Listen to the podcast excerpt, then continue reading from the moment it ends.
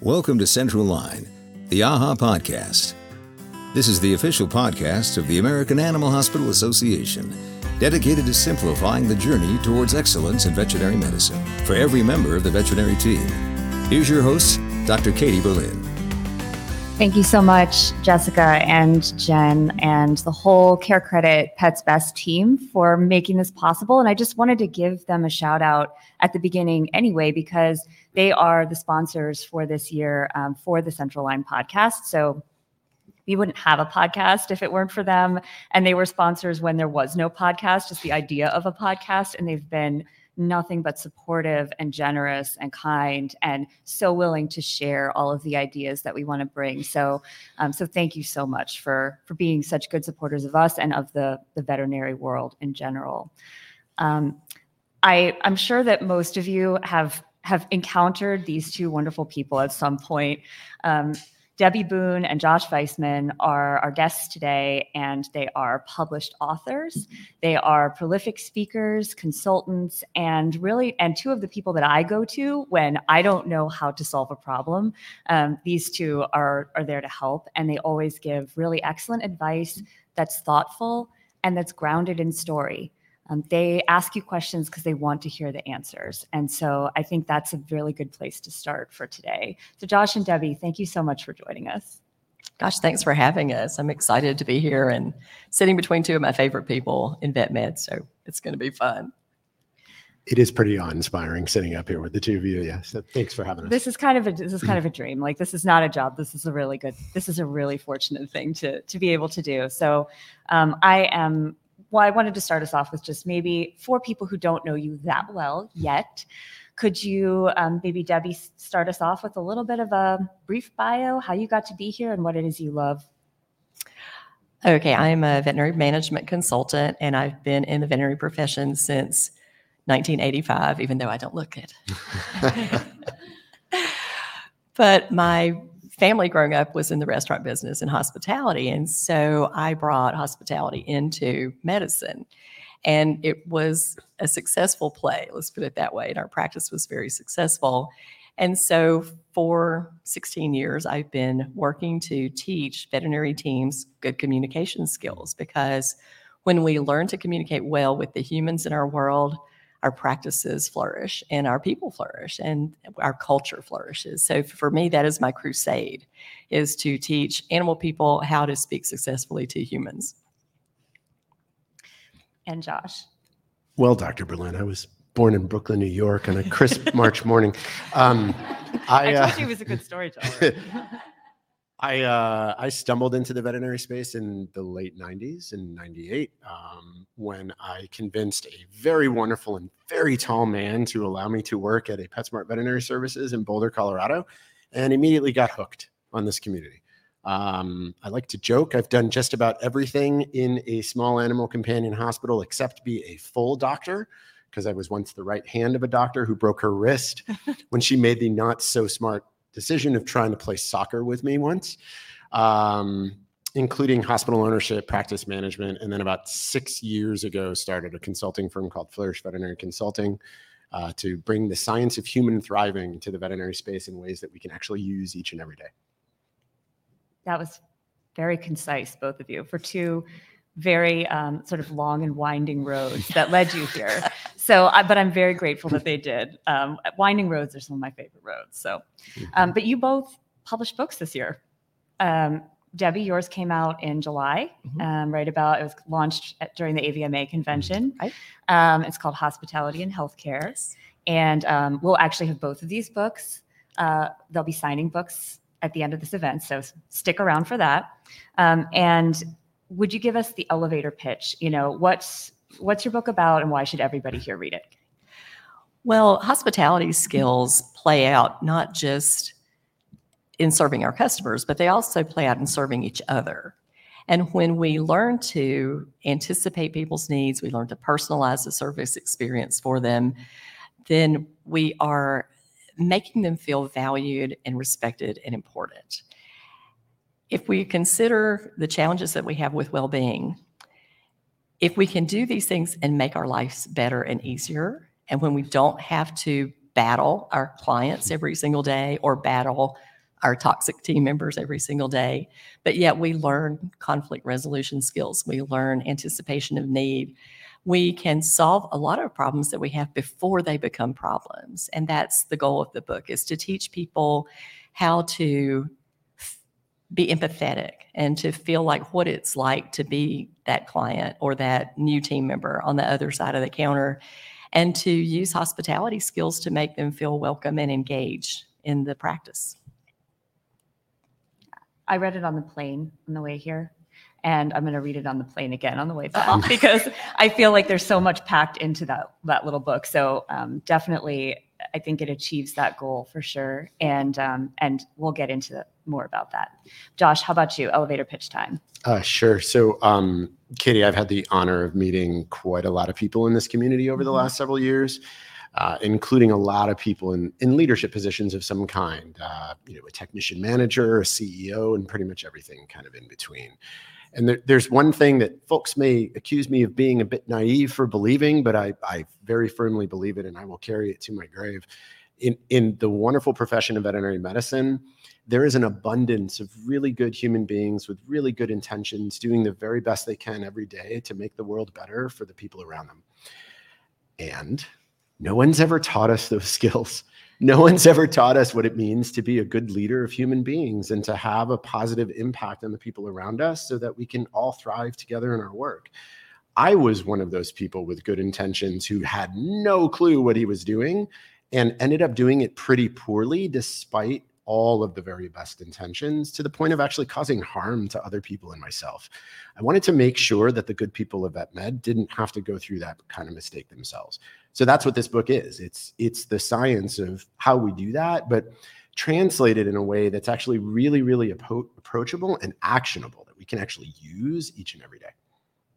And that book is published by AAHA. So uh, you can get it at, at AAHA's website. It's called Lead to Thrive The Science of Crafting a Positive Veterinary Culture. And it is also excellent. And I have read it several times, and not just because I had to.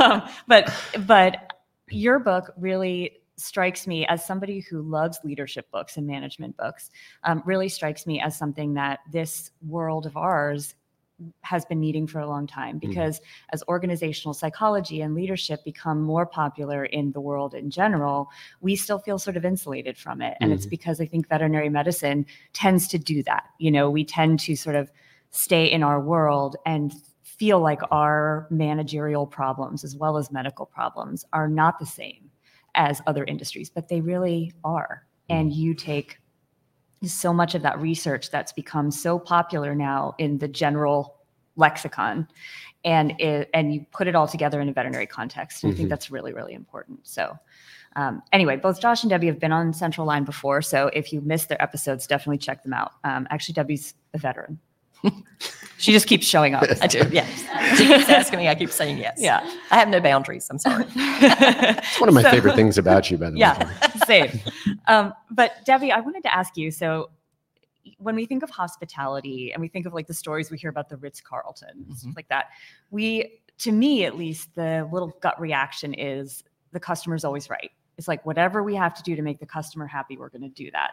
And a whole lot of veterinary people think about that and are like, absolutely not you know and sometimes teams i've even seen this i mean sure we all have we've seen teams come together over the idea that it's us versus them. It's mm-hmm. like we're facing the world together and the world is difficult clients. And it feels like sometimes those things are really hard like they just butt heads. Um, but why is that not what you're talking about? When we set up an adversarial uh, relationship with clients they feel that and it's going to play out in having conflict. But instead, if we can train our teams to be proactive, to be empathetic to the fact that our clients are not veterinarians and they don't live in this world. And there's a lot of things that we do or events that happen with animals that cause people a great deal of fear. So, a lot of conflict really, the root cause of that is fear. Is it fear that I don't understand what the doctor's going to say to me? Is it fear that I can't afford the care? Um, is it fear that I'll be judged as a poor pet owner? And so all those things are coming into play in the emotion of the client. So if the teams learn to give grace and to be proactive about heading those things off, then they find out that the client is not their enemy. In fact, we should be partners. This is a collaboration between us. And what our job is, truthfully, is to be the coach. We are not the hero of the story. The client is the hero of the story. And our job is to be that wise counselor that guides them through this, this challenging process and makes them feel comforted, safe, and secure that we got their back. And so that comes from building these trust relationships. And when we do start to have negative conversations in our hospital and we make the client the idiot, the enemy, mm-hmm. the fool, um, you know, when we've all seen the memes that are putting our clients down, then we dehumanize them. And that dehumanization is exactly what happened in Nazi Germany with the Jews. It's what happens, you know, in multiple dictatorships when the other people become less than and it makes us feel like we are better. Human nature likes to be a little bit better than that person. Uh, I remember saying something to Katie about it. She went, Oh, I feel so called out here. Because when we are judging people and like, I would never do that for my pet, you're such an idiot. But they don't know. They have no idea. And it's so unfair to measure them by our yardstick because we live in this world all the time. So we just have to give people grace and understanding and realize that we are not an expert in everything either. We're an expert in vet medicine, but I can't lay bricks, but somebody auditor and our client can. And we need to understand that there's they are the expert in their field, we're the expert in our field, and our job is just to be their guide. Mm-hmm. oh, thank you. Yeah, absolutely. And um, and I've it took a while for me to learn that in practice. You know, it's very tempting to fall into that judging language, um, especially when it's a really rough day or clients having a really mm-hmm. rough day and we don't know why and they take it out on us. Um, and so it can feel like we have to give up a part of ourselves to um, to provide the client with the experience that you're talking about. Mm-hmm. But what you're really talking about is that that experience can enrich the practice for everybody. Mm-hmm. Josh, on the surface, your two books maybe aren't totally related you know yours is about positive leadership of the team debbie's is about hospitality and empathy for the client hmm. what does your you know philosophy and your your study of the science of positive leadership what does that have to do with debbie's um, talk about hospitality we're both talking about human relationships mm. and that's ultimately what it is. Mm-hmm. Um, i'm a big fan of kitschy statements one of the ones You're that not I wearing a t-shirt. I'm not, not yet. Yeah. one of the ones that I find myself uh, relying on often is this idea that you know, and any endeavor in any business type endeavor, whether it's the delivery of service to a client, uh, it's uh, trying to get uh, something from an Amazon warehouse to somebody's home. Any outcome that comes out of a business endeavor is the lagging result of a human input, and so so where the humans go, the business goes it's it's no different internally or externally how the team interacts and their ability to step up to challenges and be resilient to the barriers that they face. Uh, their sense of fulfillment and joy in the work that they have how they interact as a team their productivity their ability to collaborate externally what they do with and for clients and how they respond to those challenging client interactions. All of that is determined by how the human being is doing. So it has to start with leadership. The reality is, every organization is a, a hierarchical structure, and there are people in that organization who have more power and authority than others. And when there's a disparity of power, there's also a disparity of responsibility. Those in charge, those who have more responsibility, they're not beholden to the outcomes, they're beholden to the people that create the outcomes. So, so I think they're wholly related if there's no hospitality, there's no business. If there's no good leadership, there's no business. They have to go hand in hand. It's a good answer. Thanks. uh, That's why we like him. Yeah. um, so, I mean, and it sounds so simple, right? It's like, oh, human relationships. Like, we know how to do that. Nothing is harder than human relationships. Like, nothing. Um, and I'm just, I'm thinking about teams that I've been a part of where clearly we did not feel safe together or Mhm. aligned in purpose. Mhm. Um, is it realistic to ask those teams to create the culture of hospitality that Debbie's talking about, or does some serious work internally need to be done before we can expect that to start to grow? I, I I'm curious to hear how Debbie responds to this, but I, I, I no, I don't think it's possible. I think I think that you can't ask of another human being what you're not giving to that human being. People people live up to the the standard of the context. Um, people deliver value when they feel valued. Yeah. Well, businesses, there are very simple rules in business, and one is get the people right and the business shows up. And the leaders have to appreciate and value and guide and support the people. And they also have to, you don't want to say be subservient to them, but also be that counselor, be that coach, be the person who is lifting them up in their career. And when people feel valued, then they bring their creative juices to work. Mhm. And that creativity comes out in the hospitality. Now, the question is can you do hospitality without having that leadership? But everything starts from the top. And so there, there has to be buy in from the leadership that we want to make the effort to do these things. And one of the things that we know from human medicine is we don't measure things as well on this side of the pond as Mhm. the human side does. But one of the things that we know from the human side is that when we start to build hospitality into our workflows, that we have better culture, we Mhm. have less turnover, we have client retention. In human medicine, it's patient retention. People are 85% more satisfied with their physician if the doctor just calls them by name. Yeah. It's such a simple thing, but it's just looking at that person and saying, I see you as a person. And hospitality skills are between team members too. They're not limited to just the person walking in the door. Because if you have a new staff member coming on board and your team is trained in hospitality or has a hospitality mindset where they're thinking, how can I help you? How can I make it feel feel better for you to be here? Um, I've often told this story, but when I started as a new CSR in my practice, I'd been there about three days. It was a crazy practice because we didn't take appointments and it was Katie bar the door. Everything was wild. And uh, about three days into it, I was in a state of overwhelm because I was always uh, also trained with the follow her mentality. Like there was no Liz, there was no just follow her. And three days into it, Joanne, who had been working there for a while, uh, invited me to lunch and made me a grilled cheese sandwich. And that alone cemented the fact that I was going to stay there because I felt like I had a mentor and somebody to go to, and that somebody that actually cared that I showed up for work every day. And that little bit of hospitality, she was in her former career a flight attendant. And so she had that hospitality mentality.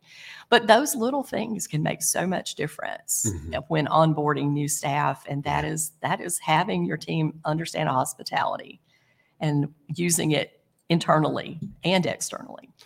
what I love about what you're saying, Debbie, is you're describing to me if we if we want to expect hospitality from our teams, we have to create hospitable environments for them to work in. Yes. And when we do that, they they will in turn deliver on that exactly right. It Yeah. becomes the way we do things here.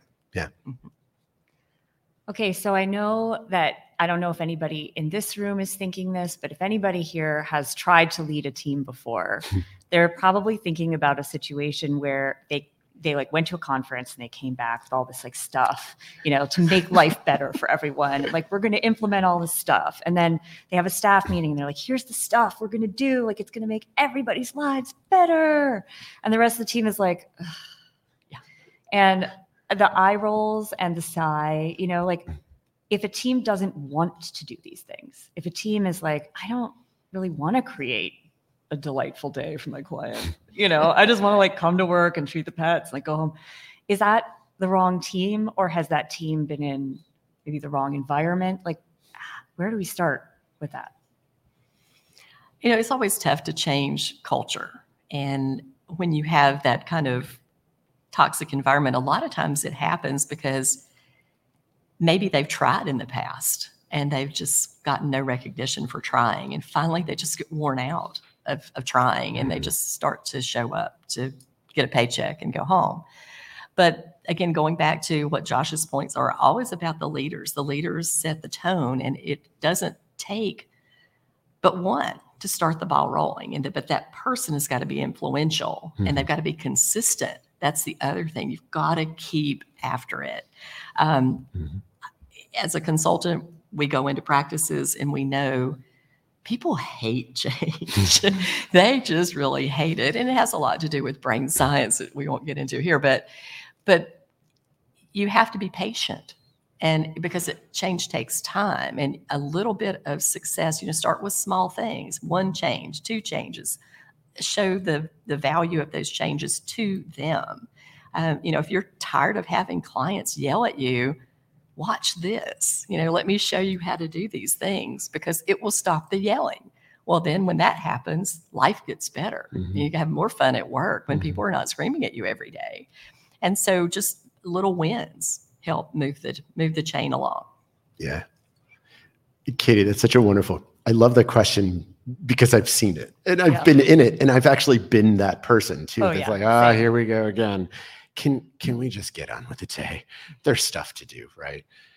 My sort of response to that, I think, would be that the, the natural state of a human being is not apathy. We become apathetic. Our environment nudges us into a state of apathy which means that the environment can nudge us into our normal state, which is achievement, it's growth. We are not built to be stagnant creatures.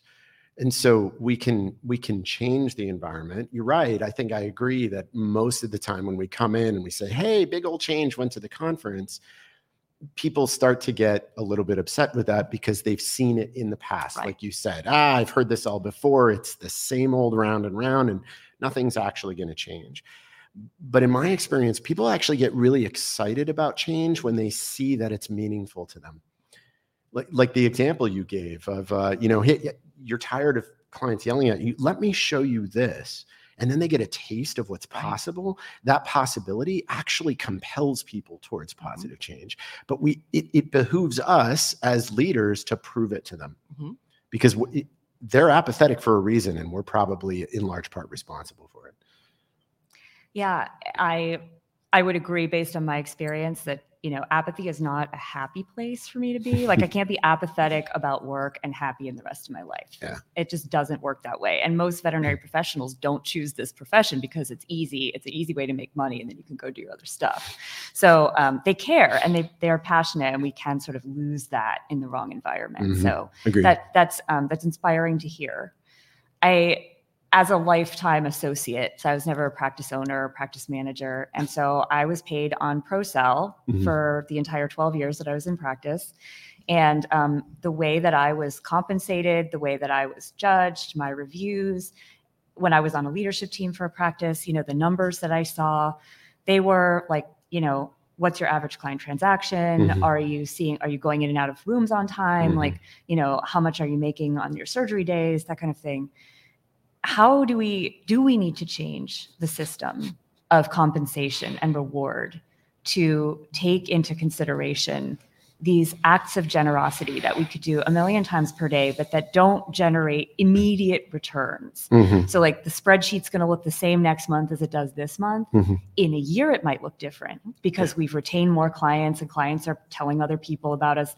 But in that moment, it probably didn't change how much money we made that day Yeah. Um, or at least not by enough to make a difference. Yeah.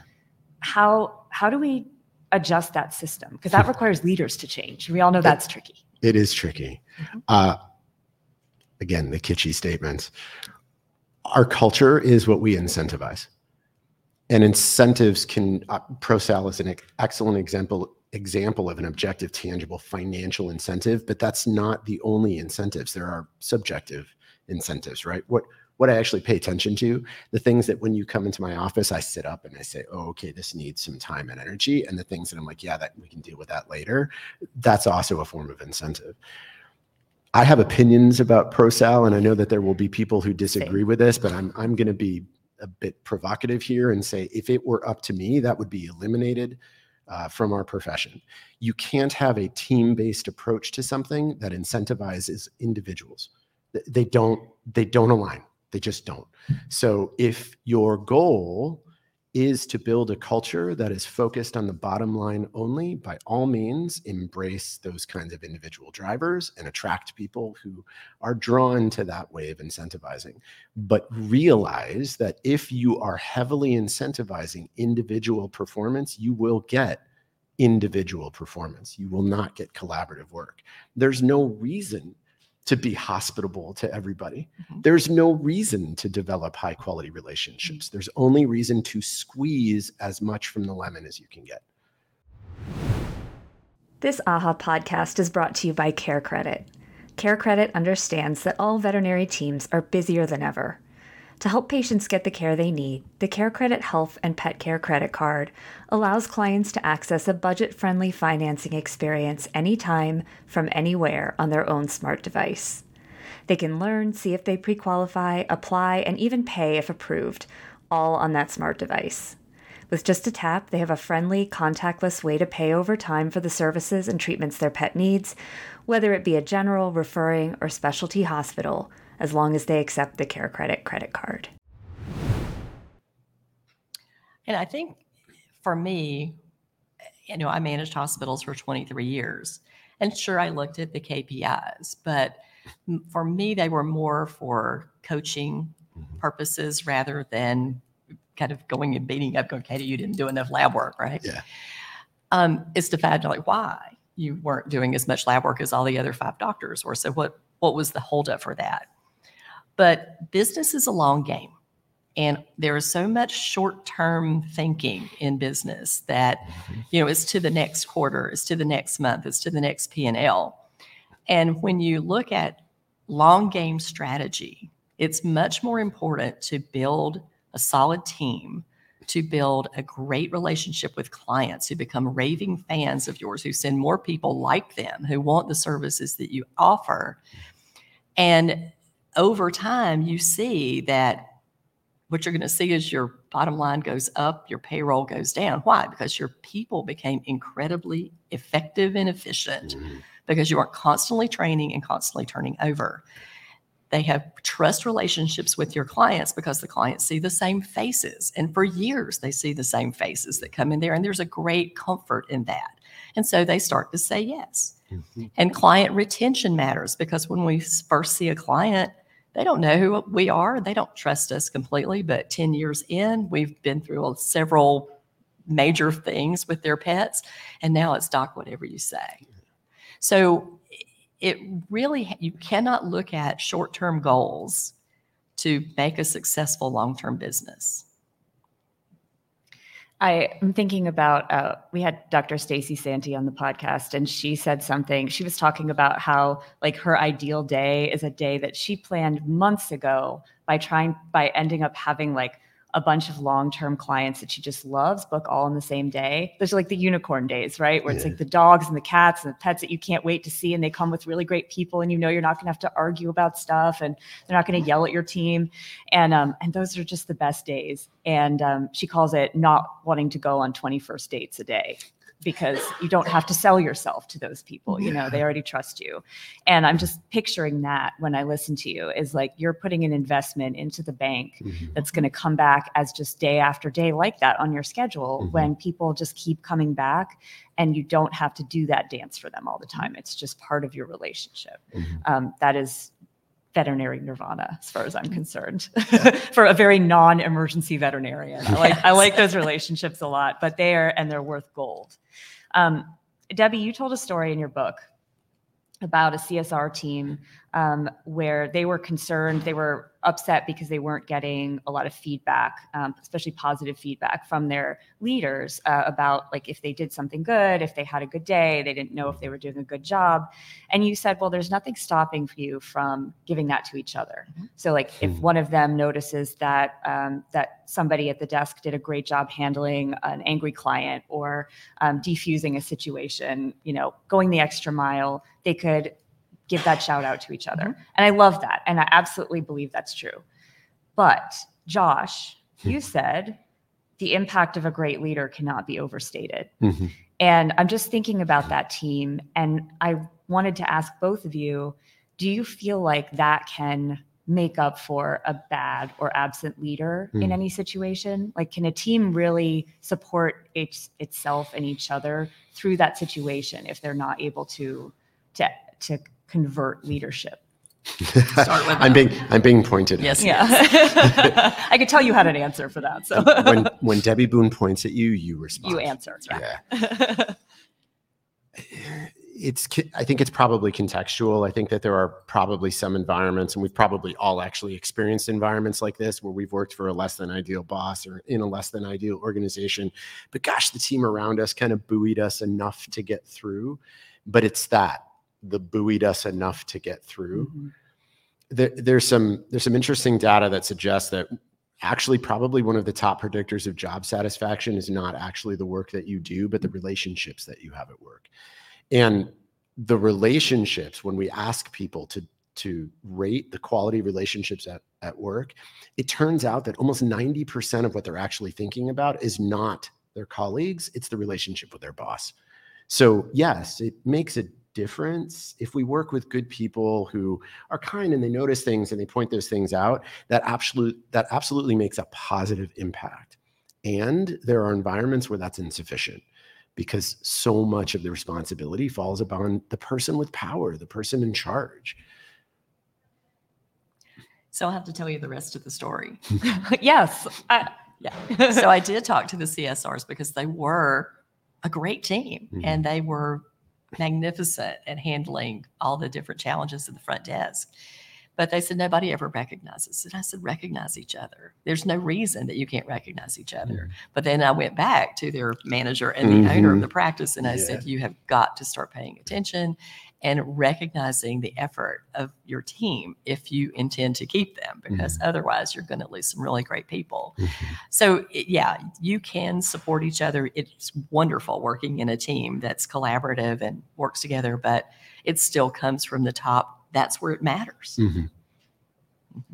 that the rest of the story is very important there. Yes. Yeah, and and I think we've all worked on teams where um, the people we work with have saved us in a way Mhm. from you know from ourselves as we like tell each other these negative stories. We can Mhm. also tell each other stories of of good things that we've done and that we see others doing. Yeah. Um, and I want to actually talk about storytelling now. This is the kickoff for the Express Yourself event um, that's going to be going on all year. I love that storytelling, as um, Jen and Jessica and anyone who listens to the podcast knows. Like initially, um, Central Line is going to be like 20 minute episodes, and I was like, "Well, you got the wrong girl for that," because I, to me, that story is so important, and to get into that story, no matter what we're Mhm. talking about, if it's like diabetes or um, or communication, I think is at the heart of of the, of excellence in everything we do, and Mhm. also at the heart of how we can improve the way that we relate to each other. Mhm. Um, there's a ton of voices out there now, so storytelling's become kind of par for the course with social media.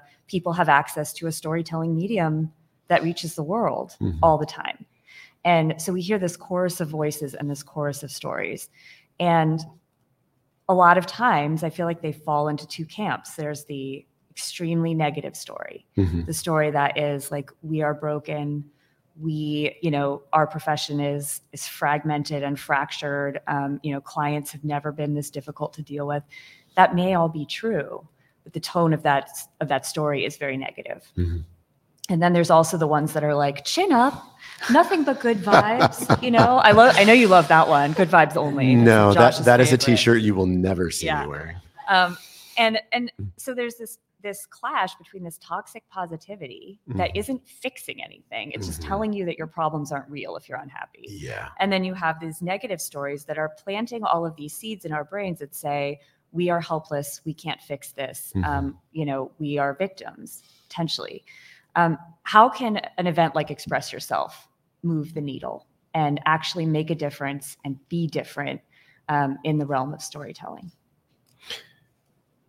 think there's a lot of value in being candid and including possibility. So, clear examples of what's real and what can be can be a really nice way to bridge that gap.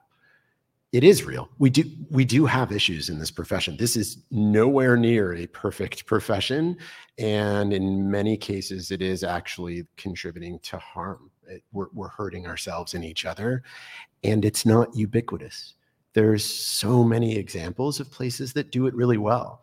Uh, Debbie's been in several of these, but she tells stories about these kinds of places. I mean, the, the story you just told is an example of this was a, a negative situation where people were feeling unvalued and hurt. And then an intervention was applied that started to change the tide for them. And I think that we need to show that, uh, be candid about what's wrong, and also talk about what could be.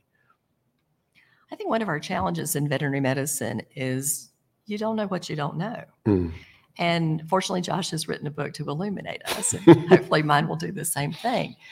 But when Mm. we've always done it this way, sometimes it's very difficult to move ourselves out of Yeah. pattern. Yeah.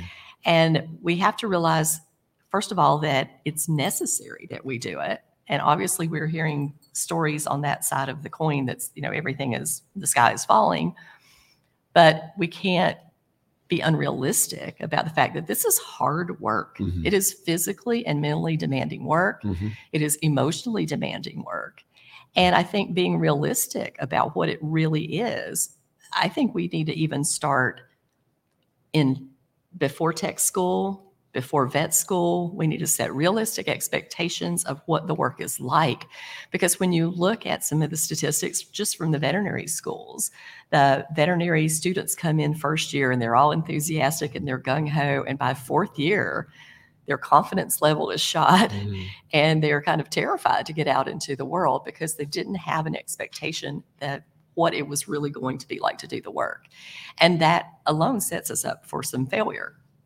So setting realistic expectations, I think, would be a big plus. Mhm. Um, we also have got to keep carrying on the conversation, but we can't let the negative people drag us down. You know, when my staff used to come to me with a problem, I would go, okay, I understand that. What do you think we should do about it? Because when you turn the tables back and you make people think and problem solve, and they can be problem solvers, then everybody gets involved. You know, if you just say, okay, I've got to fix it for you, then they're going to dump that on you or dump that on me and Mhm. Josh or Katie and say, okay, figure out, and then you tell me what to do. But that, it doesn't work that way and it never does. So we've got to get everybody's thinking about it and saying, how, how are we going to fix it? I agree. Love that. I, it makes me think about um, Dr. Rebecca Heiss's keynote yesterday. It was fantastic, right? She's really good, and she she's a stress researcher. I mean, that's what she talks about. And she was talking about um, how you can't be afraid and curious at the same time. Yeah. And so, like asking those questions about like what can we do to fix it? Where is this issue coming from? Like, what as a group can we do to address this together? Can help switch flip that switch from from fear and anxiety to problem solving. And I love that. Um, and Josh, you said one of a quote that I wrote down from the book is our mindset about stress affects how stress impacts us. Yeah. Which is also very related to what Rebecca was talking mm-hmm. about yesterday. But I'm just thinking, so thinking on an individual level now rather than systems. You know, we've been talking about like how can practice cultures change? Like people are struggling with the next hour. You know, mm-hmm. the stories we're telling ourselves right this minute affect how we're going to feel for the next hour. So when we express ourselves, whether it's to our coworker or to ourselves, um, in just like a story about what's happening right now, how can we set ourselves up for success in how we think about that stress? You know, fix it. Just Fix solve, it. solve that problem right now Fix in it. front of everyone. Fix it. I, I recently had a conversation with a, um, a practice manager, might have been a medical director. Now I'm, I'm mixing up stories, but uh, what they ended up doing in their hospital, Kitty, you might be familiar with like the, the emotion wheel. Mhm. So there's some really interesting neuroscience research that suggests that this idea of name it to tame it, you know, Brene Brown talks about this, right? There's actually some neuroscience behind that. When we when we actually verbalize how we're feeling, it can reduce amygdala response. And so we actually are actively de-stressing ourselves just by saying, describing your emotional state, what you're feeling. However, how many of us have had like emotion wheel training in our education? Hey, nice. Very good. There's three people in the room. That's exceptional. Most of us, most of, oh, nice. Okay. Yeah, four, No. five. Not most most of us going through traditional education come out with about five emotion words right and that's not there's not a lot of depth to that that's what the emotion wheel does. So in this practice what they ended up doing was they had a conversation about exactly that in advance. We're going to create an agreement here that we know these moments are going to come up. There's going to be hours where you're going to wonder why on god's green earth you decided veterinary medicine was a good idea. And when that happens we're going to give each other permission to notice it and ask to describe what you're feeling. And they passed out emotion wheel keychains to everybody. And so that was that was an agreement that they had and it gave them something that they could pull from a tangible tool that was part of their culture now. Hey debbie seems like you're you're having a rough time now. Can you tell me how you're feeling? Here's feeling- the emotion wheel. I'm feeling disrespected. i'm feeling disrespected right? Yeah. and that's it. And even just having that agreement in advance gave them a way to kind of vent in a healthy way that uh, tamp down some of it. It doesn't eliminate it. Nothing's going to. Like like debbie said this is this is damn hard work. What we're doing in vet med it is challenging us every day and it's so unpredictable and there's variability to it and all sorts of uncertainty. Listen it's going to be hard forever. We're never going to make vet med the easiest thing on the planet and the truth is that wouldn't benefit us. But we can have tools to respond productively when those stressful moments come. Well, let's face it, you know, life is hard. Yeah. And, and and it doesn't matter what you do for a living, there's some negative aspects to any job that you have. Mhm. Um, you know, I grew up in the restaurant business, and I can tell you on Friday night, hungry people are rough to deal with. So hangry is real. Um, so everybody's got got some challenges. I do feel like just as, as Josh says, I love the wheel of emotion. I actually showed it in my talk this morning. Nice. And people would, would come to me as the manager go, Oh, Miss So and so is so mad. Well, she wasn't really. She was aggravated, but she wasn't really mad. So we just defining where she really was also helps with customer service and hospitality because people gain emotional intelligence and they Mhm. understand their own feelings. And so I feel like that is one of the things that we we really need to work on too as teams is is emotional intelligence and understanding how we feel about things and being able to express those things and it be okay Mhm. because the you know a lot of people um, maybe they grew up in a culture that they were not allowed to express themselves and maybe we do have a good open environment in our practice but that doesn't mean that the people that we hired really trust that so we have to work with those people until the point where they feel like okay, it really is okay to fail. It really is okay to make a mistake. I'm really not going to get in trouble for Mhm. that because maybe it was a teacher, maybe it was a parent, and they learned that as a, at an early age and as a child. And so we need to we need to really understand humans in order to be successful in solving our problems. And so studying studying the people side of our business. Uh, I know Josh hired a lot of people. I hired a lot of people, and it would always look at like I like animals better than people, and I go, oh no.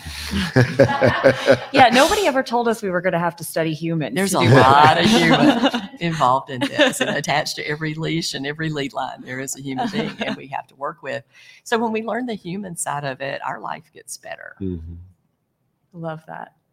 Okay, so one one more ser- serious question, which is, you know, there's a ton of anti-client messaging. We kind of touched on that earlier, um, and sometimes clients really are kind of jerks to us. It doesn't mean they're jerks as people. It means they're jerks in that moment, and we don't know why. You know, there's usually a reason, Mhm. but um, and it's usually not us. we might be able to do something differently, but it's usually not underlying because of us. And when we see this messaging out there, so say somebody's like a an absolute devotee of your philosophy that empathy, hospitality, you know, understanding people and where they're coming from and trying to meet them where they are, that that's that's the key. When we see this anti-client messaging then we're kind of like tempted to fight about it. Mhm. Should we be sort of trying to fight that messaging online or should we just be trying to drown it out? Like is the best thing to do to sort of treat it like a bad review and just flood the site with good reviews or to actually have an, a discussion about that or post specific messaging aimed at those anti-client messages I think that depends on your communication skill set.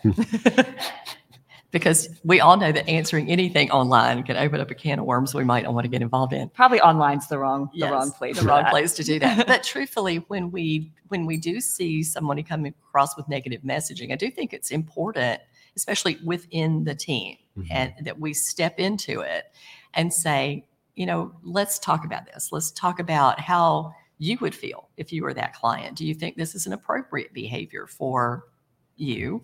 And is this the way that you want to um, be thought of as somebody who is really negative and kind of mean to people? Because do you do you think of yourself as that?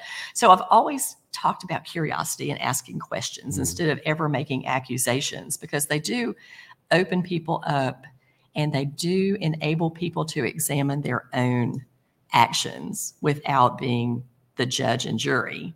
And I would much rather people judge themselves by me asking them open-ended questions than and guiding them than me coming at them and going, "You are very, very mean to Mrs. So and So, and I don't want to see that again." Um, you know, I am not your, you are not two, and I am not your mother. I am, I am your coach and your leader, and I want you to ex- examine this and explore for yourself how to be a better person because I don't think you're that person. Yeah. Um, a good friend of all of ours, Phil Richmond, often talks about mm, learning to take our thoughts to court.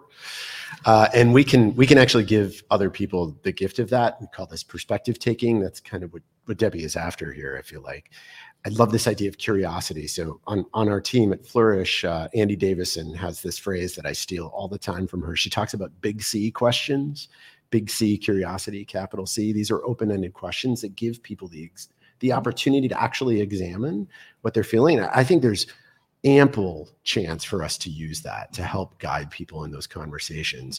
I can see that you're upset by what happened with this client. Tell me what happened. How how do you think that occurred? Explain to me what you're feeling right now. These sort of open-ended that give people the opportunity to verbalize what they're feeling. That that provides perspective. It also name it to tame it helps to tamp things down and it validates that you know the way you're feeling it is hurtful what happened to you of course you're upset and and then we can get to the end part of okay well what can we do and about not that but. yeah and. and Mm. not but and yeah not but. Yeah. Yeah. Uh, you know, I, I really feel like um, assuming positive intent is something Mm. that we should train everybody on our team. And the understanding that it's never about you, but we are trained diagnosticians. and as, asking questions and getting open ended questions, and so getting information from people is the thing that we know how to do. But we've got to turn that skill from medicine into human and go and diagnose the situations like josh says tell me how you made how you know how did that happen? Where was the tipping point? What do you see as Mhm. where that tipping point was? What could have happened that maybe would have stopped it? How could we have intervened? How could we have maybe not blindsided the client that caused this sort of to flow downhill? Mhm. and then that curiosity leads to problem solving Yeah. and solutions for the future Martin Seligman talks about it's um it was originally developed as like a, a, self tool to to help with uh, anxiety that kind of thing, uh, but I think it can actually be very helpful in these kinds of conversations. Uh, you know, when when you can get to the point after you validated how somebody is feeling, and you can get to the point of starting to sort of examine it and dissect it, Katie. If we're going to assume that this client really is just the rudest, most ridiculous human being on the planet, why do you think they behaved the way they behaved? And give you the opportunity to just verbally vomit all of that out. Okay, now let's let's put that aside for a second. Let's assume that this is actually the world's kindest human being that's having the worst day of their life. What do you think happened there? Okay, now that we've explored sort of both ends of the spectrum, what do you think is was really occurring? Like what do you think is the most realistic explanation for why this client behaved unreasonably? And that can give us the opportunity to get all that stuff out that hmm. we're already getting out and then redirect it in a healthier way. That's a really useful trick. I'm going to remember that because I, I tend to react. I'm a reactor. Sure. So you've helped me a lot with that, but I still am a reactor. Um, but I, and for anyone who's thinking like, gosh, these people would be great to know when I'm really stressed out, the answer is that is absolutely true. because um, I, I would say Josh especially has talked me down like many times because you ask questions that you legitimately want to know the answers to and then make me want to know the answers to them also and this is something we can all do for each other is Mhm. listen ask questions and then try to help our our friends get out of that just like mindset, the rage. Rage is real. But don't try to fix it for 'em. Right. Yeah. Yeah, Yeah. that's the other part of this is don't be the fixer. Oh, yeah, Just that's rage let- inducing on yes, its own. just let them explore and fix Yeah. themselves. Okay, so we're, we're getting ready to wrap up here. Last couple of minutes. Um, I want to make sure everyone knows we're going to be signing. You guys are going to be signing books later, so stick around for that. And we have some amazing stories to come in between.